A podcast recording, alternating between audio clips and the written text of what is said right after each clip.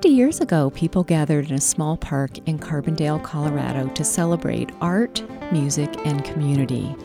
That gathering became the Carbondale Mountain Fair. Hear the voices, stories, and sounds as we take you on a journey of 50 years of the fair.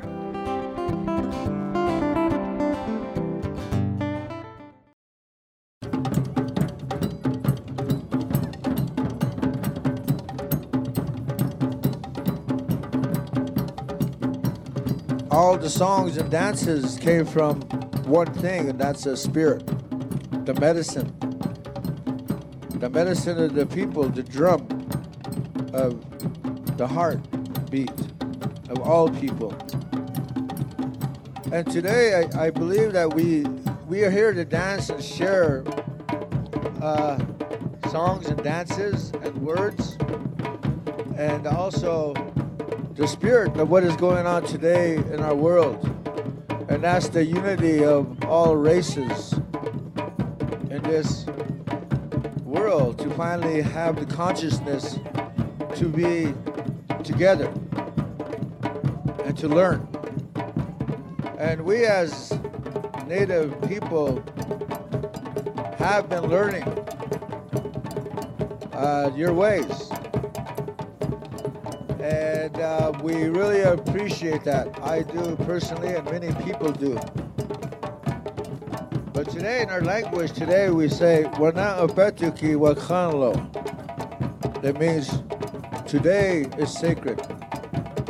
Today is holy. Not because it's Sunday, because every day is. To carry our ways and to spread the word today that we must be together.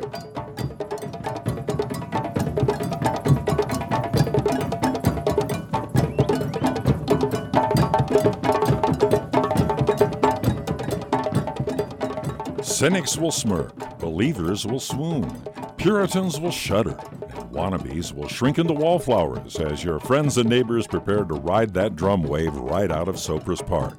Past the eagles and the rainbows and the frolicking unicorns, out to the very beating center of life. Let yourself go. Dance like everyone's watching.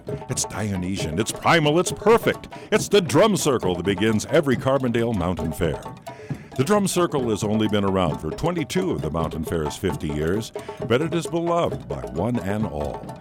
Here is Laurie Loeb, mother of the Mountain Fair and master of its drum circle, and Luke Nessler, apprentice bedrock bass drummer.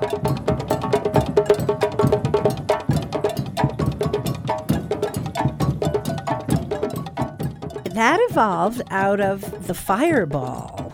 And, you know, we were 15 minutes after the fair started on Friday. There was this giant fireball that uh, went from the west side of the park across the street. And, uh, I mean, it was just phenomenal. I was standing right under it when it happened. It blew out all the electricity in the park, so we had no sound system. So, Thomas, I, I was scheduled to do drum circles in the Oasis on Saturday and Sunday. So he suggested that I run home, and I only live, you know, a block from the park. Run home and get my drums, and we'll have some acoustic drumming. So I did, and within 45 minutes of the power going out, we had a drum circle of some 80 people. So it was called the, we decided it was the commemorative Fireball Drum Circle, and it became tradition, and we've had it ever since then. I think many people don't know of its origin. Uh, from 80 people that first drum session, um, we now have usually over 400. Yeah. And uh, in in my mind, it is just the perfect vehicle for bringing people together, bringing every kind of person imaginable, all ages, all ethnicities, all backgrounds, all abilities, um, because we come together in one pulse. And, you know, that pulse uh, is the glue that provides cohesiveness and, and that enables people to work together. And uh, it just brings everyone into this harmonious state that sets the tone for the weekend. I have people tell me that they come only to the drum circle and then they don't come back to Mountain Fair. I mean, people who've been around for a long, long time. Um, and, and other people say it's just the highlight for them. They still love every aspect of the fair, but the highlight. It is a very, very special moment. And you know, another thing that's very interesting seems like the drum circle generates an energy beyond what we feel. But there are always weather phenomena that occur. One year, with the very first downbeat of the of the circle, rains just started pouring down, and with the last note of the drum circle, they stopped, and it never rained again the whole weekend. It was like we used it all up, and and when the rain came, it and it got harder and harder and harder, and people were just ecstatic with it. Um, it it was very very tribal, and the the water was bouncing off the drum heads, and people were getting totally drenched. Nobody was prepared for it, um, and and it was great and fun. Um, other times there have been uh, rainbows, double rainbows, triple rainbows that happen. Another time I remember um, some eagles were circling overhead, and it seems like the energy draws in elements of the natural world. Yeah. Yeah, and that we, we're all connected. I mean, we're not only connected with one another, we're connected with the greater realm. I feel totally overjoyed and grateful that the community has bought into this this uh, bonding experience, and it really is a perfect way to bring all the people together of every ilk imaginable. Um, when everybody gets in in sync in one heartbeat, uh, it, it creates a sense of connectedness for everyone, as well as a, a sense of joy and exhilaration. And uh, I just always feel high, super high from it, and, and grateful to the community. There's something that it's a concept called entrainment. There's a moment where everybody is on the same beat. It's the only thing I know where everybody can talk at the same time and mean something. And that's drumming. And when you fall into that groove, it's obvious when you're in the drum circle drumming. You hear it and, and you can feel it. It's like Shakti going up and down your spine. And everybody knows it. Everybody feels it at the same time.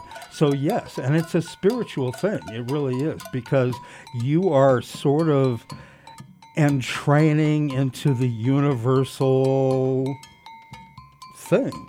You know, it's just, uh, uh, yeah, and, and you know, that's what you remember when it's all over. You might remember the rain that happens while you're drumming, or the wind, or the eagles, or whatever it is that happened. But the thing that really gets in your body and in your mind is that moment when everybody comes together and we're all on the same wave. It's pretty cool. It's really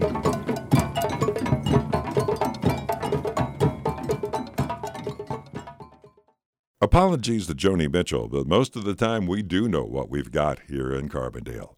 We're trying not to pave too much of our paradise, and the live music from the Ben Reed Memorial Gazebo stage every year at Mountain Fair is mostly excellent, not only because it's free, but because it's multi genre and features an appealing mix of local bands for whom the fair stage is the biggest gig of their lives. The front range bands looking to go regional and find an audience in a Colorado ski town, to the well known bands who tour nationally in big buses and want to get a gig in the summertime Rocky Mountains.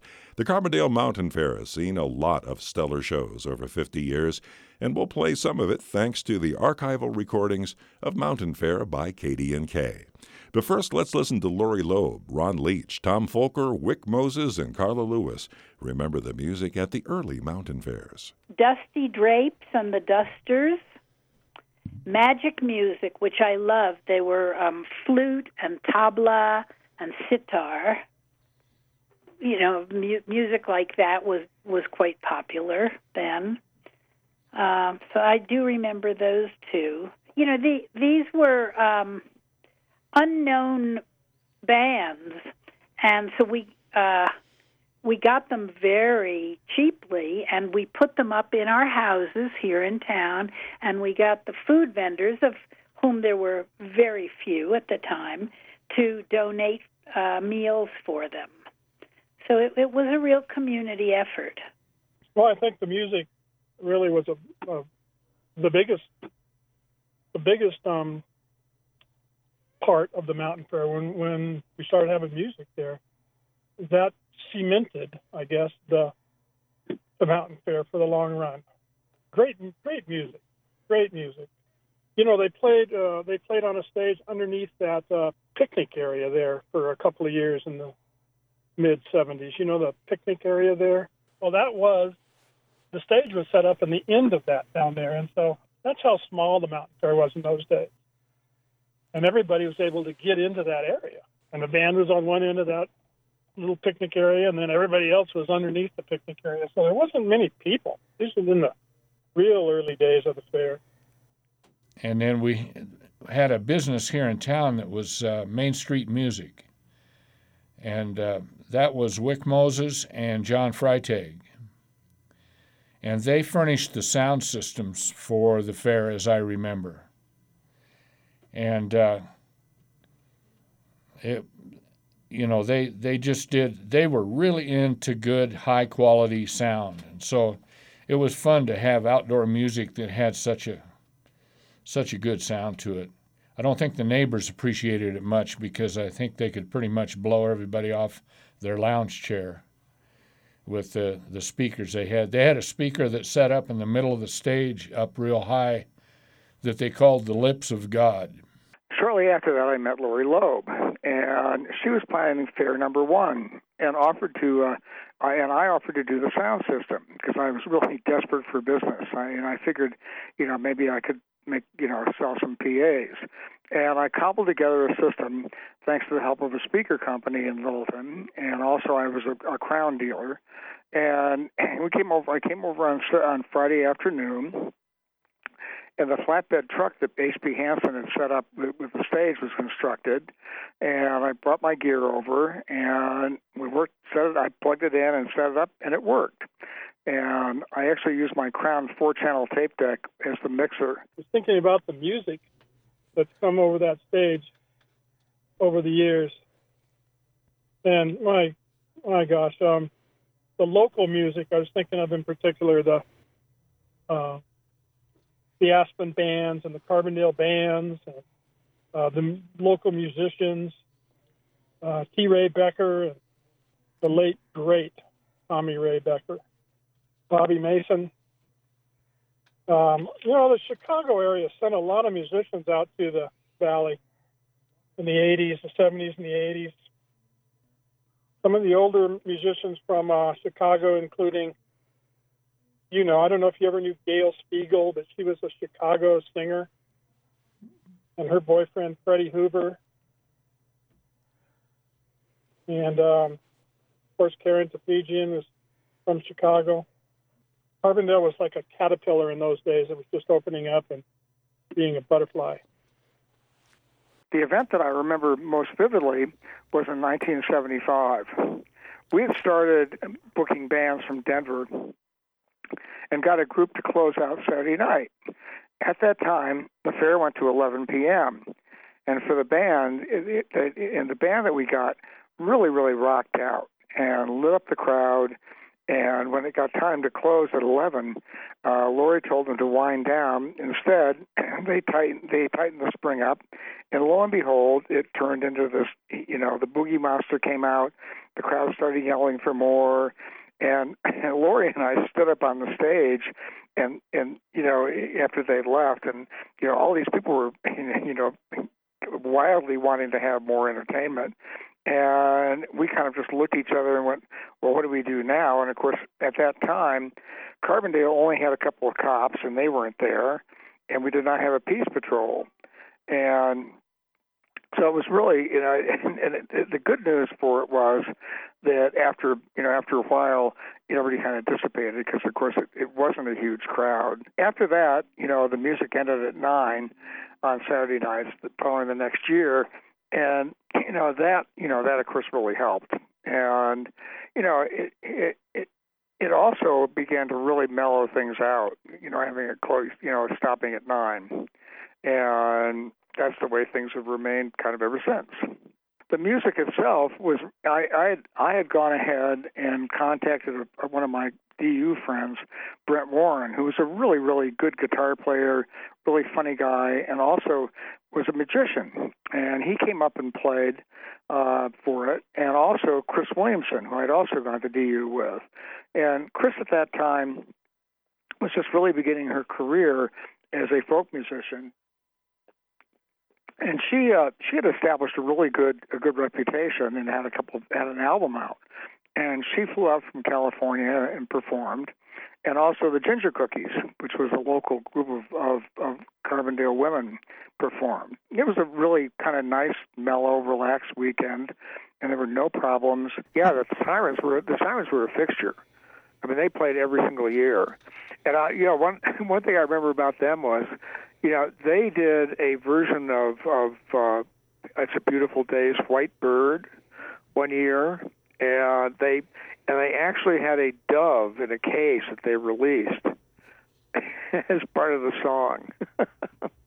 you know, Roberta, my sister, was in that band, and and my parents were out here visiting for that too, and um, you know, my mom was trying to tape that and we were all, you know, in front of the band and and she was sticking her microphone in the plant in front of the band and and you can kind of hear on the recording it's like, "Rob, sing into the plant, sing into the plant."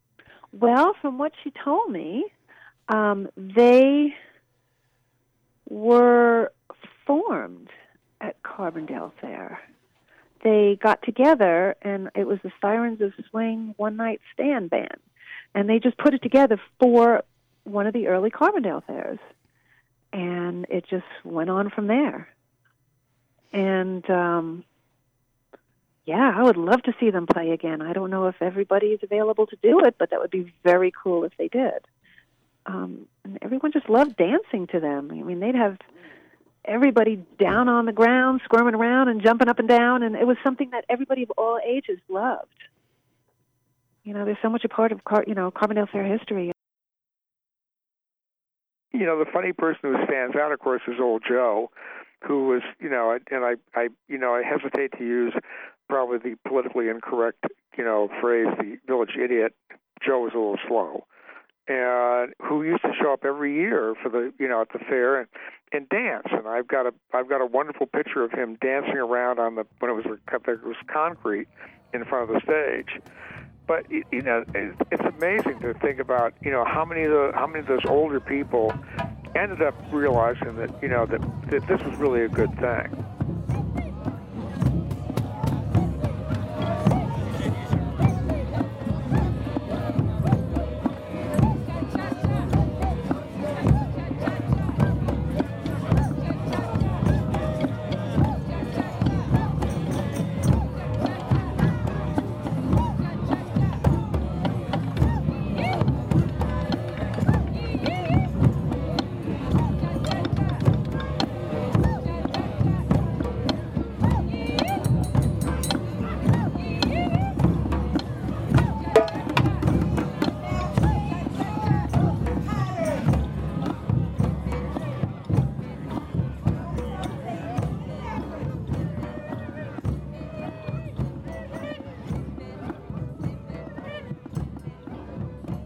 Thomas Lawley displayed a talent for booking up and coming bands that were on their way to stardom, but not there yet.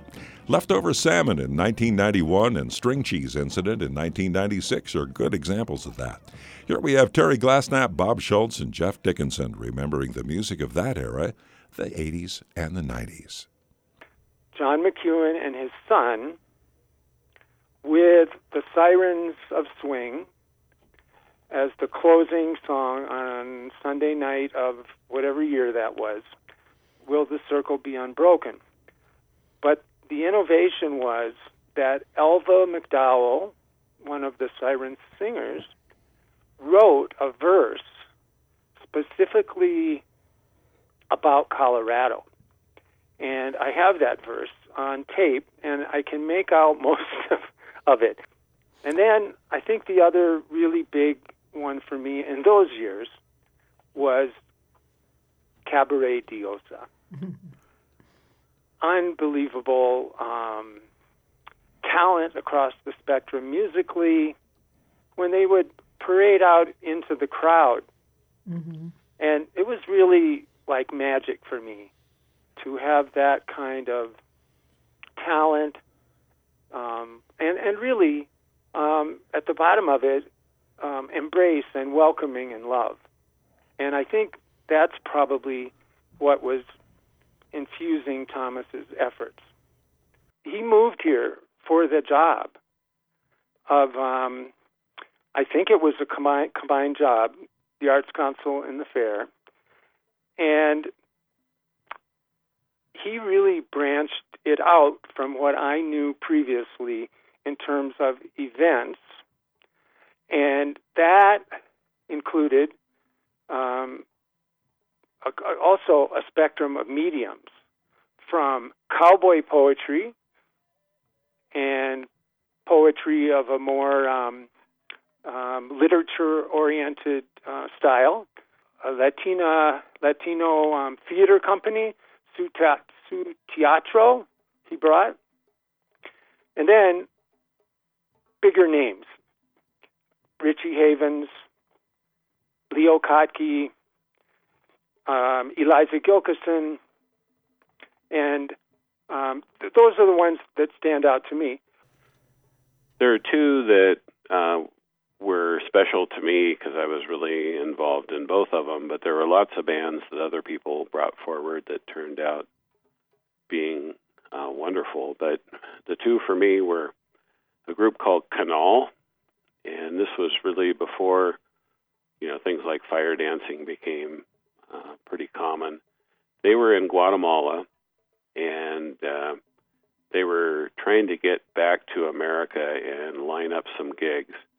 And they had a cassette tape, and Thomas gave it to me and said, "Tell me what you think about this." And I put the tape in, and the very first song was based on a Hebrew chant, the Kadosh, Kadosh, Kadosh, Kadosh, Adonai Zabayoth. And uh, in that uh, system, it's thought that the angels are vibrating that chant at the feet of God for eternity.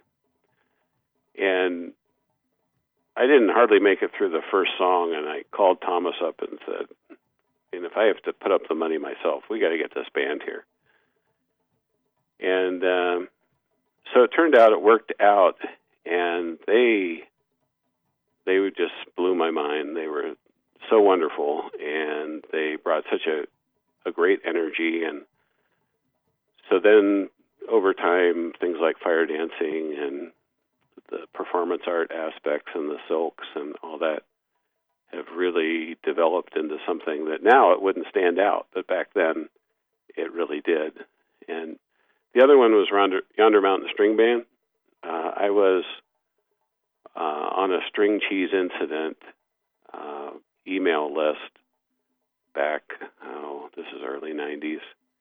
And one of the members of the band kept posting on the list saying links to uh, soundboard tapes of their shows. And one day I just got curious and I clicked the link and listened to them. And uh, Jeff Austin's uh, mandolin playing just was on fire. And so Thomas was kind of skeptical, but Jeff, uh, the chameleon, Jeff Dickinson, got Thomas to go up to Aspen. They were playing somewhere up there, and uh, and they saw him live, which I had not uh, yet seen him live, and we were able to book them. And it was right when they broke, and they had played on uh, Saturday morning at RockyGrass, and and it hadn't gone very well. And uh, they showed up to Carbondale pretty pretty down in the dumps, and uh, they got, got on stage, and the crowd just went berserk. And it was one of those nights where Gene was wanting to pull the plugs on the electricity because um, they they went out for a third encore, and it was at least nine fifteen or whatever the time was. It, we were more than 15 minutes over, and we kept telling Gene, just one more song, one more song. And uh, when they when they left, we used to have a guest book. I don't know whatever happened to it, where uh, bands would, you know, write like you do when you stay at a, a B and B or something.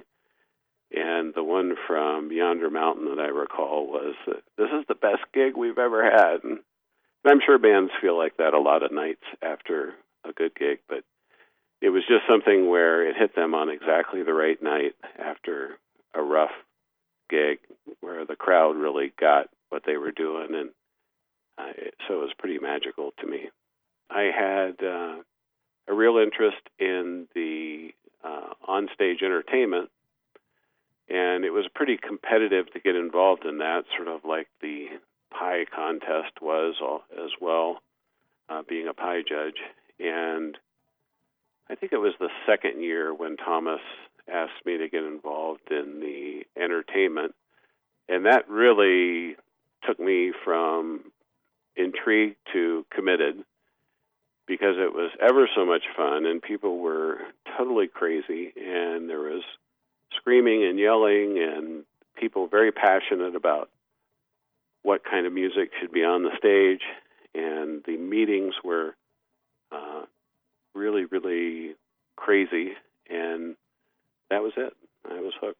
So back then, we uh, we would send out the uh, invitations to apply to a lot of managers and bookers, and on a typical year, we'd have 120, sometimes more.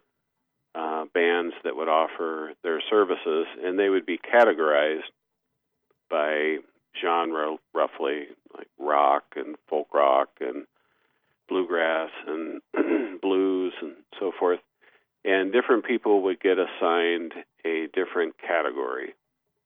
And you became the sort of the host for that category. And you would present uh, all of the bands in your category that you thought were worthy of of a listen.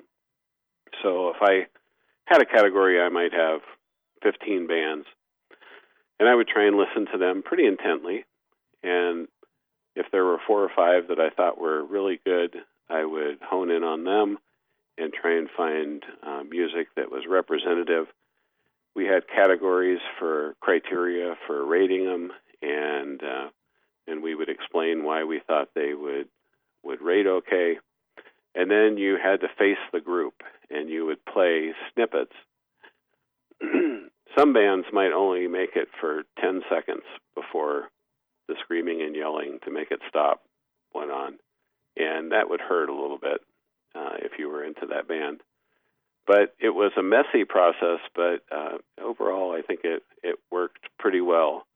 Once we got narrowed down to uh, the bands that we liked, then we had to do the reality sandwich of can we make it worth their while because we didn't pay nearly as well as we pay today, and uh, we still aren't, you know, making people rich, but compared to what we were paying back then, and um, so then the realities of whether we could make it work for them to come to Carbondale during that time, and once we had that, uh, the the fair had gone from pretty heavy rock, bring your own alcohol, and that was the period where the police had the most interest in what music we were presenting, and they were, you know, wanting to hear that we weren't just going to have two and a half days of hard rock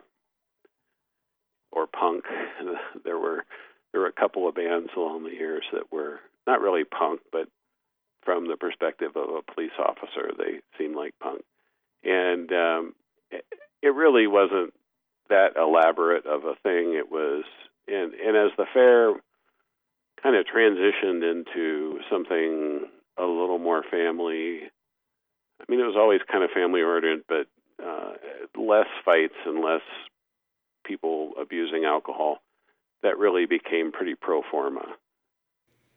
So we had a, a entertainment committee that we would all work together. So people would apply and they would submit their cassette tapes, and we would uh, create. We created these score sheets, and we'd have a committee of eight or ten people, and we would sit around. You know, like everybody would get like six tapes, six bands to listen to, and you would you know, so you'd pre-select them, and you'd figure out where on the tape you wanted to play for the committee. So we'd, you know, go to to our house. I remember or some other place and you would just you know we'd listen to it and you you know you'd rate them on different things like you know professionalism quality um, uniqueness and then always the favorite one is fair appeal so you'd rank them you know on a scale of 1 to 10 and how did you know what was their score and then you know you, you try to divide it up into different categories and you know, these were not necessarily sober events. Um, it was quite a bit of fun where every everybody was enjoying it and really getting into the music and you know being passionate about it. And I, I remember once uh, Russell Hedman was um, on the committee and he would we, we had a bluegrass band we were we had picked um, what, what were they called it? It was our Ron Lyman and. Mm-hmm and you know they were they were going to be the bluegrass band and then we had had a gospel band that was supposed to be there but they they canceled and we didn't have anybody and russell's like wait a minute listen to these guys. They do a great bluegrass a cappella gospel set. So he's he found you know he had listened to the tapes in preparation for the meetings and he's like check these guys out. We're like okay we've already got them there. They'll be the they'll be the gospel set and then they'll do a set later in the morning that's the bluegrass set. So it was just i really appreciated that people would bring their own insights and listen to the music and you know we would have these uh, a lot of you know a lot of lively discussion a couple of, of the bands you know under my tenure were uh, we had this band called the string cheese incident that played at Mountain Fair, and nobody had heard of them before. Really, I mean, they were just they. I mean, they did play at Telluride that year, so they were you know just kind of making their making their uh, presence known. Um, so that was that was a huge fun uh, thing. We had leftover salmon play um, uh, at least once. Um, Dan Sadowski and Washboard Chaz was uh, a great a great local favorite. Um, that they would come in and play. And you know, Pastor Mustard does. Uh, well, he's got a special way of presenting his his scene. So it was fun having him and Washboard Chaz there. Um, you know what? I also remember the Sirens of Swing were uh, they were kind of the Friday night staple for a long time at Mountain Fair. Mm-hmm. Um, you know, Barb Bush and Roberta Lewis and Barb Bush, Barb Sear. Um, so that that was good. You know, and always trying to get in the local acts and trying to have a good mix of um, different genres and experiences. You know, what's been amazing about the mountain fair is how the musicians love it. I mean, they love Carbondale. They, you know, love Steve's or KDNK, whatever. But, you know, if, if that's the first place you've ever played, you know, you played in our area, it's kind of like wow this is pretty cool and and that's part of it is like embracing the musicians and appreciating them and making it it really fun and and hospitable and not just for them but then all the you know the people that work at the fair you know the backstage you know it's now a very coveted thing to be backstage whereas it used to not even exist but that's a really special part of the fair Olivia Pevec is one local who has performed on the main stage several times. Here she remembers what it's like to be on stage at her hometown mountain fair. And then the main, and then the stage, um, it just has that that vibrancy of um, all the extraordinary bands that have played there, um, just ringing around the walls of the stage, and then um, the backstage scene is really just the best, the best. um, yeah, and you feel like you're really right in the beating heart of um, the fair and of the community and the creative community that makes the fair happen. It's really special. Oh man, it's the best view in in town for a beautiful a beautiful place full of beautiful views. There really is nothing like the view from the Mountain Fair stage. Um, it's like it's like uh, like from Red Hill or something. Like you're seeing the whole town, but super concentrated. All the people in uh, in one spot, and um, yeah, it's really special. And um, I have been a the first. I think the first mountain stage performance I did was with um, uh, Anne and Laura McCormick and Jenny Johnson as an a cappella group called Odd One Out. Uh, that was a really fun, somewhat short lived project, but really uh, great. And then I think all the pretty horses played. Did we play main stage? Yes. Before we were let them roar? Yeah. I'm sure. And yeah, I can't I can't remember for certain certain how that all went, but then um, at least a couple of times as as Let Them Roar, if not a few. and um, oh, it's it's amazing, it's wonderful. Um, we as Let Them Roar, we always uh, feel like Mountain Fair is like the most special gig that we could get, and so we work really hard in advance. We put in a lot of effort um, to put on a great show. For many years, Luke Nessler was music director at KDNK, which broadcast the entire fair every year. It was he who was responsible for recording the mountain fairs beginning in 2006. Here he remembers a few of his favorite shows. There were three or four. The first that comes to mind is the infamous String Dusters in 2012. And when you listen to the recording, you could tell not only that the audience loved the string dusters, they were just gushing all over them, applause and everything, but it was mutual. The band felt the energy from the crowd, and you could tell it by listening to the recording. So that's one. I'd have to say both years that the Band of Heathens played, both of those stand out. Uh, in fact, I remember Ed Jurdi calling out the cops in tie dyes from the stage. They were blown away by the cops in tie dye. They couldn't believe it.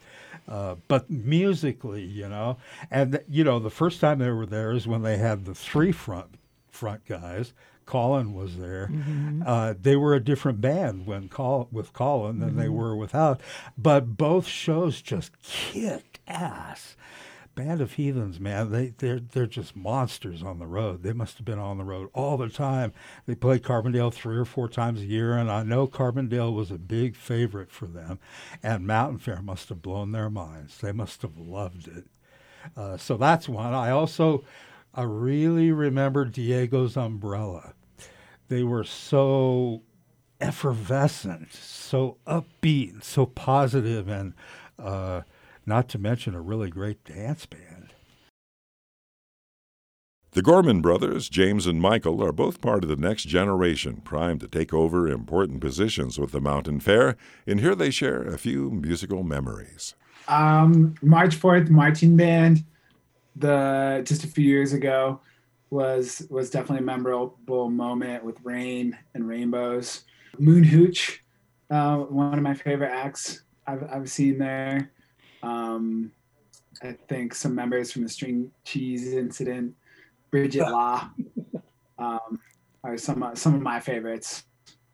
Um, and like I've said, I've I've only been involved in the more recent years, but um, I yeah I travel a lot and see a lot of music everywhere, and it's it's Carbondale. It's a special place, and I think the the artists definitely feel that it's a special place and feel like it's a special opportunity, and I think really give um, a good show for the community. Um, no matter what, no matter how hard it is for them to get here. a lot of my favorite memories though were when it was like just a torrential downpour and people all kind of run and hide under the tents and everything until the band starts you know, they come out there a little timid, you know, everyone's gone. There's just a muddy pit in front of them.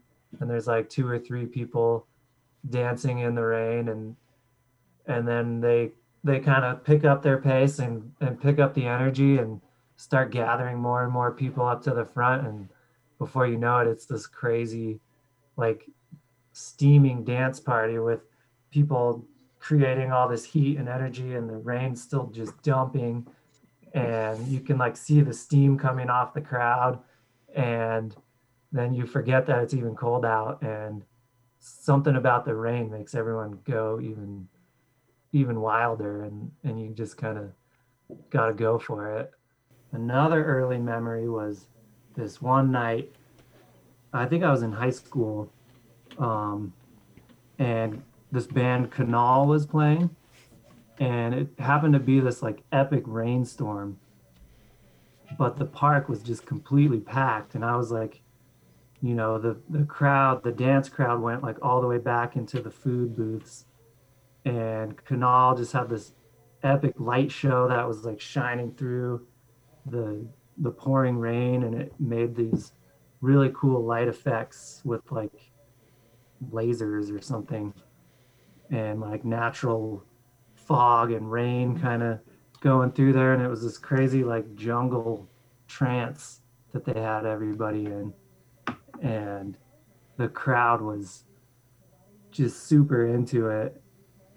And i think our parents like dropped us off there or let us go or stay late or whatever. And we were just blown away like transported into this whole other like music festival realm Amy Kimberly was hired as the Mountain Fair director in 2004. In 2011, she also took on the directorship of the Carbondale Council on the Arts and Humanities. She came to the job after owning and running the Fly Me to the Moon Saloon in Telluride, so she had ample experience booking music. Here she talks about the pleasures and perils of booking the Carbondale Mountain Fair.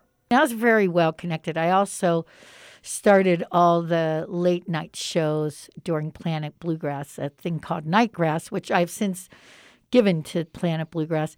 And then I worked for Planet Bluegrass for 20 years. So I had very strong connections in the music business. And when I came here, I was able to put them to good use. I I actually worked with the town on the first summer of music concerts and started bringing in good acts and and then from there elevated to the mountain fair we try no band can play two years in a row generally. Bands that played last year it's a different thing and this year will be a different thing but generally we don't have the same band two years in a row. There are bands that have played i mean band heathens have played more than once.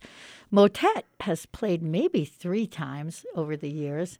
Um, let them roar tierro in many different forms. Uh, bridget and tierro did play just maybe three years ago um, let them roar. So you can play. Oh, Diego's Umbrella. We had them a couple times. So you can't play. You just can't play two years in a row.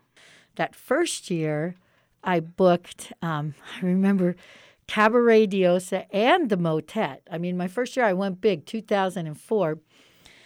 And what I remember is one of the things that I was told was that Thomas would usually take the lineup and run it by the police to kind of get their okay because there had been a lot of problems over the years with the neighbors and the sound and the bands. And so the feeling was you maybe play your your biggest band not at the end but right before the end and then you have a mellow band at the end.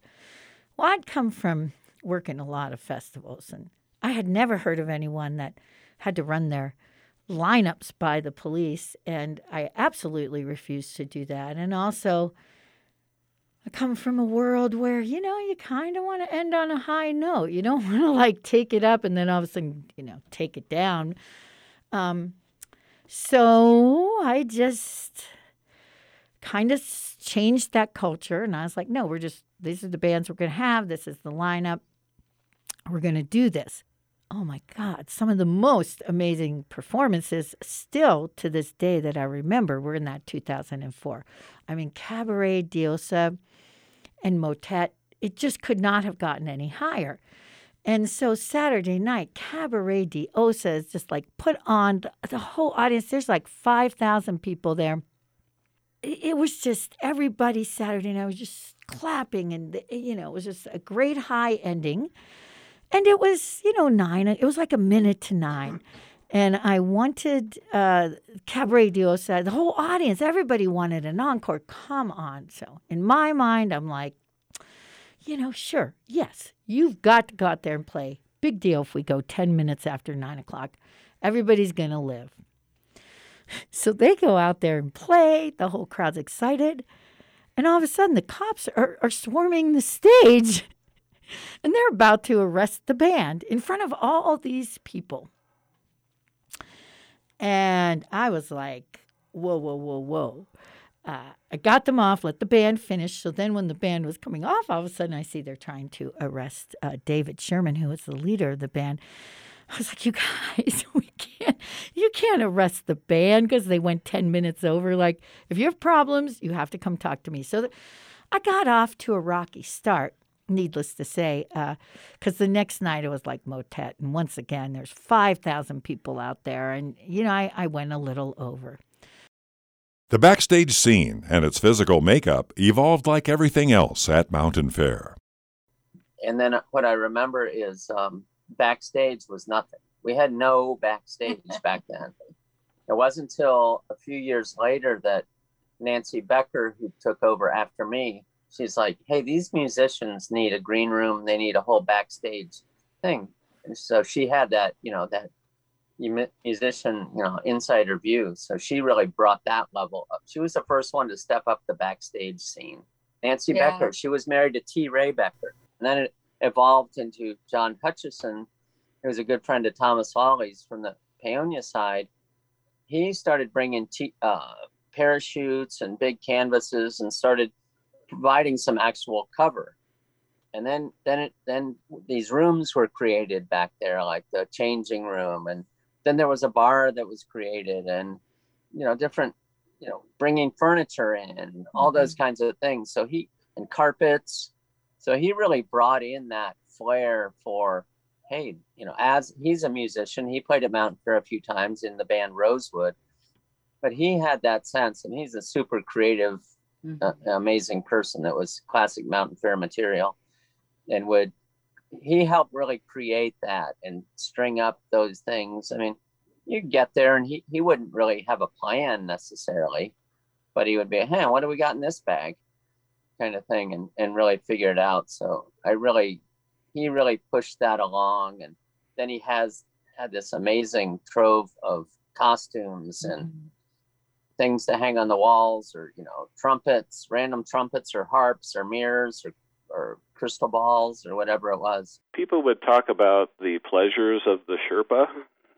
So a lot of us who are working on the fair, depending upon what you're doing, it almost feels like you aren't at the fair. When I was working at the Oasis, we did uh, 21 or 22 acts over the course of the weekend. And I was doing all of the sound setup, helping the people get their equipment, from their vehicle and introducing them and getting the seats arranged. So I would get to drop in on the fair, but I almost wasn't at the fair in some ways. It was, you know, it's kind of a its own little world down there. And the backstage is kind of like that. There are people who, uh, at that time at least, uh, would pretty much camp out for the weekend backstage and they had a. Uh, I guess I wasn't really around for the '60s. I was uh, little, but that's kind of my imagination that people just kind of hangers on who always have the right tools for mind alteration and the uh, willingness to share and kind of scene makers. And so they would sort of set the tone, and then a lot of these bands would be pretty happy and not necessarily want to just go sit in a hotel or somebody's house somewhere. And um, so they would want to hang out backstage. And some of the really great uh, performances would happen uh, unplugged back in the Pleasure Palace, and they would, you know, uh, they would take the pleasures of the Sherpa as well as everyone else. And as long as things, you know, uh, stayed relatively sane, there there didn't seem to be anybody harmed by it, and uh, it's like it was a very peaceful, happy, happy setting. And it would be a celebration for the people who had just really worked hard all day and needed a chance to have that feeling of of celebration to be able to get up the next day and go out and whether they're peace patrol or uh, doing trash or selling beer or whatever they needed a little chance to to have some fun too before the the night was over. There are some real characters that uh, that always are backstage and show up, and there's just, I mean, they just are part of the scenery. And there are people that have been part of this community for a long time. Um, Roy Rickus. There's not, I just saw him the other day. I was like, oh my God, you're still alive, Roy. That is awesome. You've got to stay alive till our 50th, but I don't know how old he is, but we have pictures of Roy in the old days, and honestly, he looks pretty much like he does now with a turban and he's skinny and he always hand rolls his cigarettes. He just comes in. And even the backstage security, can't stop him, nor should they. What are you going to do with Roy? He deserves to be back there. Uh, Thomas O, who worked for uh, Thomas Lawley for many years and lives in Paonia, he usually shows up. Um, and of course, you know, he put in many years. Uh, you know, it runs the gamut. Jim Calloway, you know, he occasionally would show up and we'd we'd let him be back there. So you, you, it's just funny the I on I honor all people who have really put in the time and if you if you're supposed to be back there, I absolutely get that part and you are. But but it's very interesting. Well, the backstage is a work of art itself. It it really is, and this was started long before I became part of the fair. I'm, I'm pretty sure Thomas Lawley and John Hutchison really started amped up the backstage. So a huge tent. There's parachutes that kind of go out over the the ditch. Sometimes there's floaties in the ditch. Uh, not so much anymore, but back in the day. Um, giant swamp cooler that Kevin, we I've always got to give a shout out to Kevy because he's been there so many years. He works, he still works for uh, solar company, but he worked for SEI, and so he would bring this giant swamp cooler with these solar batteries and hook that thing up. And believe me, it is hot during the fair. So that swamp cooler uh, is huge. I believe Tierro even talks about it that is a, a big plus backstage. We have a whole team of people that come. They're called the Fluff Crew. They come in there and they create magic back there with whatever we have. In in in more current years, Chris Hassick has been one of my best uh, backstage fluff crews. But Maddie Curry, Katrina, uh, and so many backstage crew people that have really kept it going. Rochelle, um, it's beautiful what happens back there. So we have an incredible spot with like Persian rugs on the floors, huge wide open. We we serve food now so that we could have more good fresh ingredients. Probably won't do it this year because of COVID, but the the people will go to the vendors to get their food. But it's it's a, a very wonderful vibe. Well, I will say uh, a funny story about the infamous string dusters because is that they put on this incredible show, right? And then they just wanted to be by themselves for a little bit. Well, after the final act of every show, of course, that's when all the supervisors and their families and you know the, the tribe pours into backstage, as they should. It's their backstage.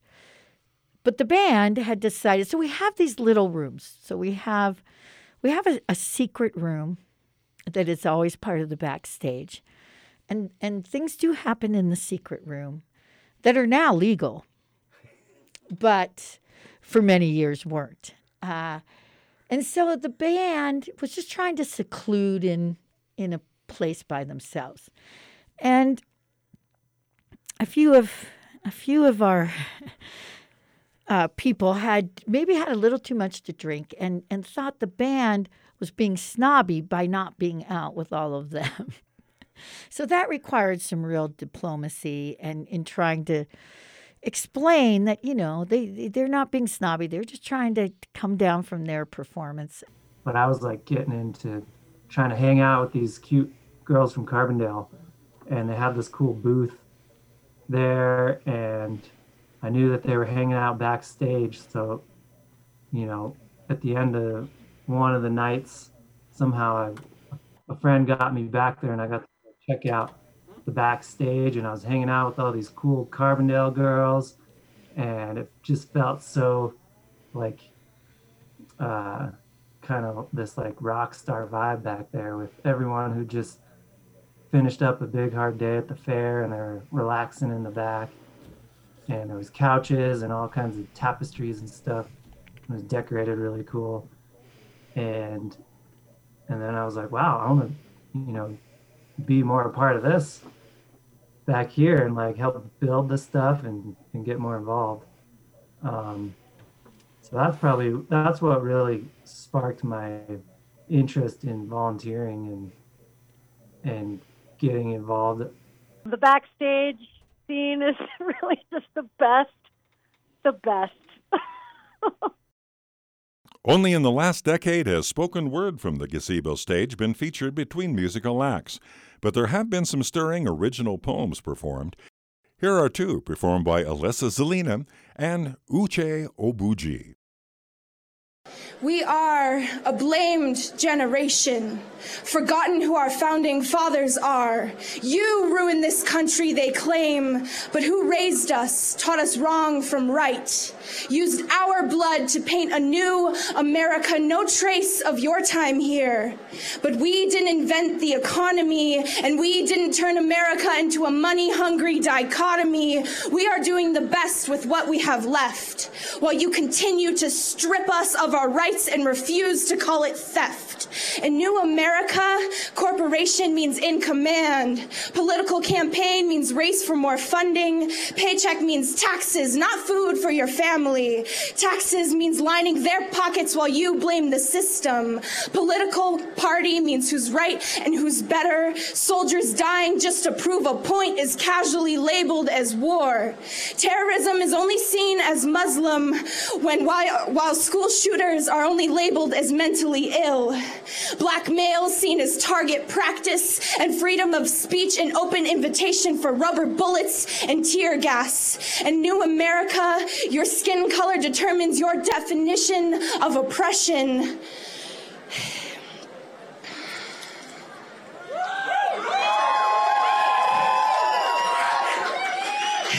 Marriage is just another title for a lawmaker's guidebook on whose hand you're allowed to hold. Human rights and sovereignty traded in for fast cash. We have questions about the Constitution, but we don't know who to ask. Prison went from justice to a billion dollar industry, yet you still question why some of us are afraid to live in this country. Media spews stories like appetite suppressors because they know our hunger for truth can never be relieved. Immigrants seen as the scum of this nation when we forget that our ancestors are all foreign here. Uh,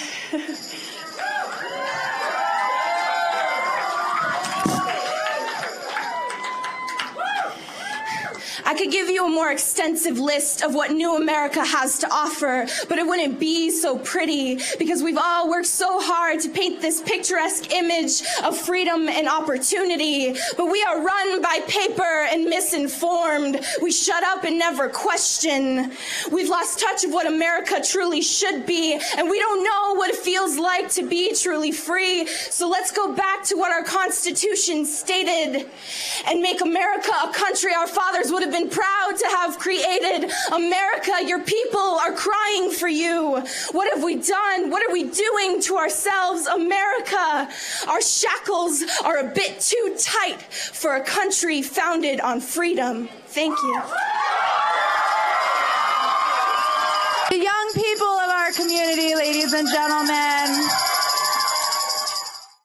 We see the great people who are elders to us all, but we shall respect their names, we shall respect their tongues, their proper names, like this Dine, Inde, Newe, Winnick, Salish, Hopi, Aashiwi, Pikuni, La kota da kota na kota tatsen te banaku. Nu unchi u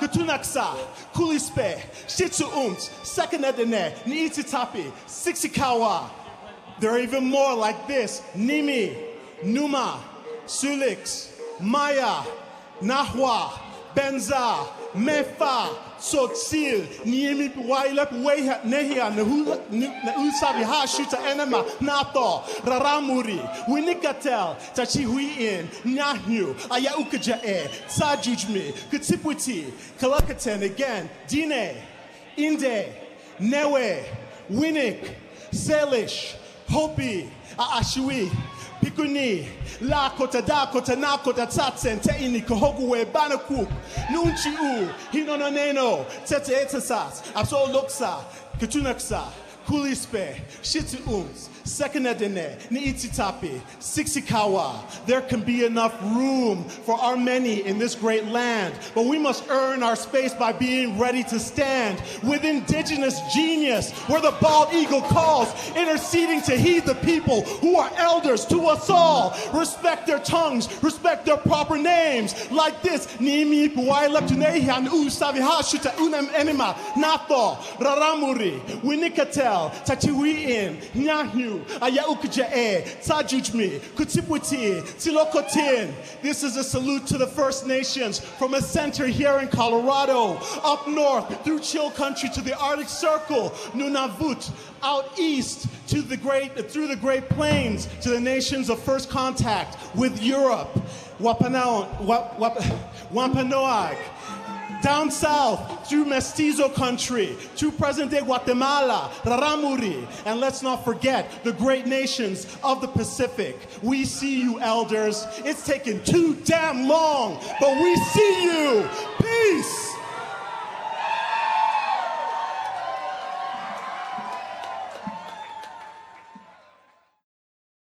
You definitely don't want to miss the next five episodes of the Carbondale Mountain Fair Podcast Project. They are a deep dive into the recordings of the Mountain Fair music. That's six and a half hours of great live music since 2000. This podcast was created with the same love and care that the Carbondale Mountain Fair has been created with for 50 years. Special thanks go to Luke Nessler, Amy Kimberly, Terry Glassnap, Steve Cole, Carbondale Arts, KDNK, and the Carbondale Historical Society.